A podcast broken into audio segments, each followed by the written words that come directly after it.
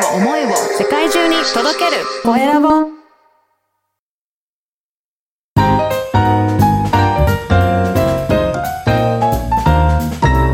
ポッドキャストの配信で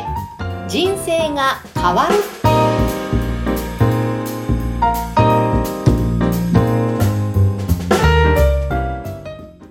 こんにちは、コエラボの岡田です。こんにちは山口智子です岡田さん今回もよろしくお願いしますあよろしくお願いします。の私ですね最近引っ越しをしたんですけれどもそうなんですね。はい。その時にですねはい。引っ越し作業をしながら、うんこうずっと黙々とやってると寂しくてこう何か欲しいなと思って音楽はいはい。ポッドキャストだったりと思って、で、やっぱりポッドキャストだろう、ここはと思いまして、ではい。ずーっとそうすると、ポッドキャストを、あの、聞きながら引っ越し作業をしていて、はいでポッドキャストを聞き始めるとずっと再生し続けてくれるじゃないですか。そうですよね。はい。どんどんどんどん。はい。なので、もうそのまんま聞い聞いていて、本当まさにながら聞きしながら作業がはかどるという、へえ。いや、まさに体感されながらやってたんですね。体感しました。やっぱいいなと思って、音声メディアこういう時、特に。いいですよね。なんか、何も音がないところで黙々と作業するよりは、はいなんか音があった方がいいですよね。そうなんですよね。テレビだと画面をね、気になはいってしまうから、作業が止まってしまうので、やっぱりこの音声メディアだと、耳から入ってきて何も邪魔せず手は動かせますので、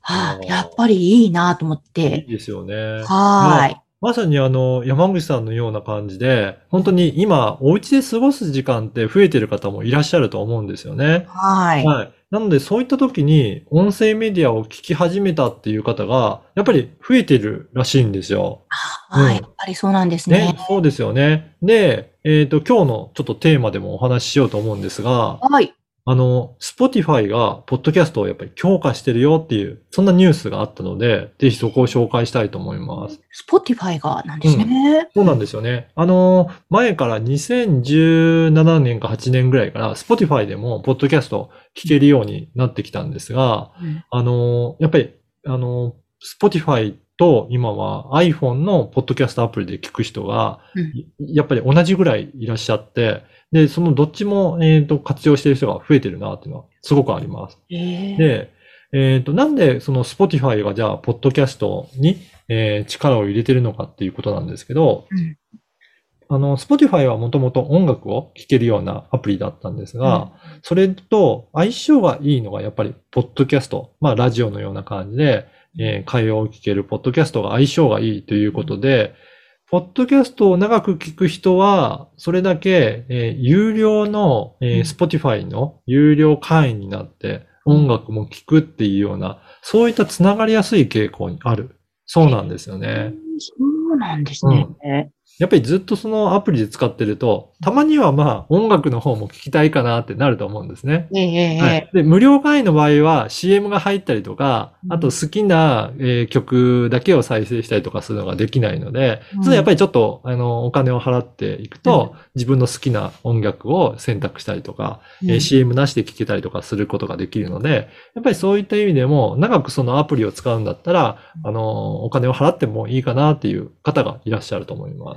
はあ、じゃあちょっと、ポッドキャストの番組が入り口になって、Spotify の方にとってもプラスになることにつながってるわけですね。そうですね。実際に有料の会員さんも増えてるというようなことも聞いたことがあるので、やっぱりそういったと感じで繋がってくるのかなと思います。ああ、うん、そうですね。なんかすごいですね。でも、ポッドキャストもそうやって注目されたり、活用されたりということで。そうですね。うん。やっぱりここからちょっと私も、えーの感じるのは、こんな感じで、えー常にそのアプリを利用してるとか、そのサービスを利用してるっていうふうに、ずっと長い間利用してると、やっぱりそのアプリにも愛着ができたりとか、そのサービスにもいいなと思うようになって、えーそこからビジネスにつながりやすいっていうのはあるのかなと思います。はあ、これをね、わ我々のビジネスで考えると、いつもなんか話を聞いてる人だったりとか、うん。ちょこちょこお会いする人だったら、やっぱり親近感を持って、うん。それで、あ、この人ともっと、えー関係性良くしたいなとか、やっぱりそのさ方のサービス利用してみたいなっていうふうに思っていただきやすいのかなと思うんですよね。本当そうですね。人間関係と一緒ですね。一緒ですよね。うん。ポッドキャストとしても配信をこまめに更新するとか、あとは新しいエピソード、まあ、常に発信してるというふうにして、接触頻度を増やしていくと、やっぱりそれだけ親しんでいただいて、うん。じゃあちょっと気になるので、セミナー参加にしようかなとか、ちょっと無料相談とかでもお願いして、えー相談させてもらおうかなっていうところにつながりやすいのかなと思いますので、ぜひまずはそういった接触頻度を増やせるようなうん。ところからやっていくのも、まあ、この Spotify が、ポッドキャストを強化するっていうところにもつながってくるかなというふうに感じました。なるほどなるほど。確かに接触頻度ですね。ポッドキャストで、あの、配信の頻度を増やすのもそうですし、それと一緒にツイッターとかインスタで、やっぱり、こう、ね、リンクをさせると、やっぱりそれだけで注目が集まるなと私も実感するので。そうですよね。うん。だから、いろんな、なところで本当に見かけるっていうのは、その方にとってもすごく身近な存在になりやすいと思うので、すごくいいと思います。ということで本日は、えー Spotify がポッドキャストを強化というテーマでお届けしました。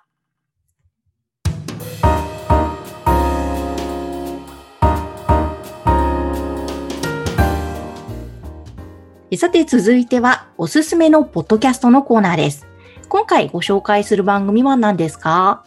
今回は、副業のすすめ、えーという番組をご紹介したいと思います。はい。はい。この番組はですね、えっ、と、今までは、あの、製薬会社で、えーサラリーマンを、えーされてたんですけど、そこから独立されて、起業されたという金子哲夫さんが発信されている番組なんですね。はい。この番組も、声ラボが配信のサポートもさせていただいてるんですが、えやっぱり金子さんもともいろいろお話ししたときに、やっぱりいろんな会社員の方に向けて、今後は副業を認められる、やっぱり会社のも多くなってくるので、やっぱりどうやって副業したらいいんだろうか。まあそういって考えられてる方もいらっしゃるから、まあそういった方のためにいろいろ情報発信をして、えー副業でをすることによって、まあ自分らしい生き方を見つけていただきたいなという、なんかそんな思いもあるようですね。とね、確かに本当に昔に比べて副業をしている人、してますっていう方、よく話を聞くので、やっぱどんどん増えてますし、で、どういう副業がいいのかきっと皆さんね、選択が迷われると思うので、はい。番組があるとまた情報収集にいいですよね。いいですよね。本当に選択肢がどんどん広がってるなというところがあるので、あの、やり方によってはいろいろ、あの、あるんだろうなと思うので、この番組を聞きながら、どんなやり方があるのかなっていうのを参考にしていただけるといいんじゃないかなと思います。はい。ぜひ、あの、参考にしていただいて、自分にぴったりのまた副業を見つけて、収入アップにつながるといいですよね、なお。そうですね。あのーそれで、ポッドキャストの、えー番組説明欄のところには、えー金子さんのブログとか、メルマガとか、あとは LINE 公式アカウントも掲載されているので、もし気になる方はそこから問い合わせてみるのもいいんじゃないかなと思います。はい。えーということで、今回は、副業のすすめ、こちらの番組をご紹介しました。さて、皆様からの番組宛てのご感想、ご質問受け付けています。LINE 公式アカウントを番組の説明欄のところに掲載しておりますので、ぜひそちらから登録をしてメッセージお送りください。岡田さん、今日もありがとうございました。ありがとうございました。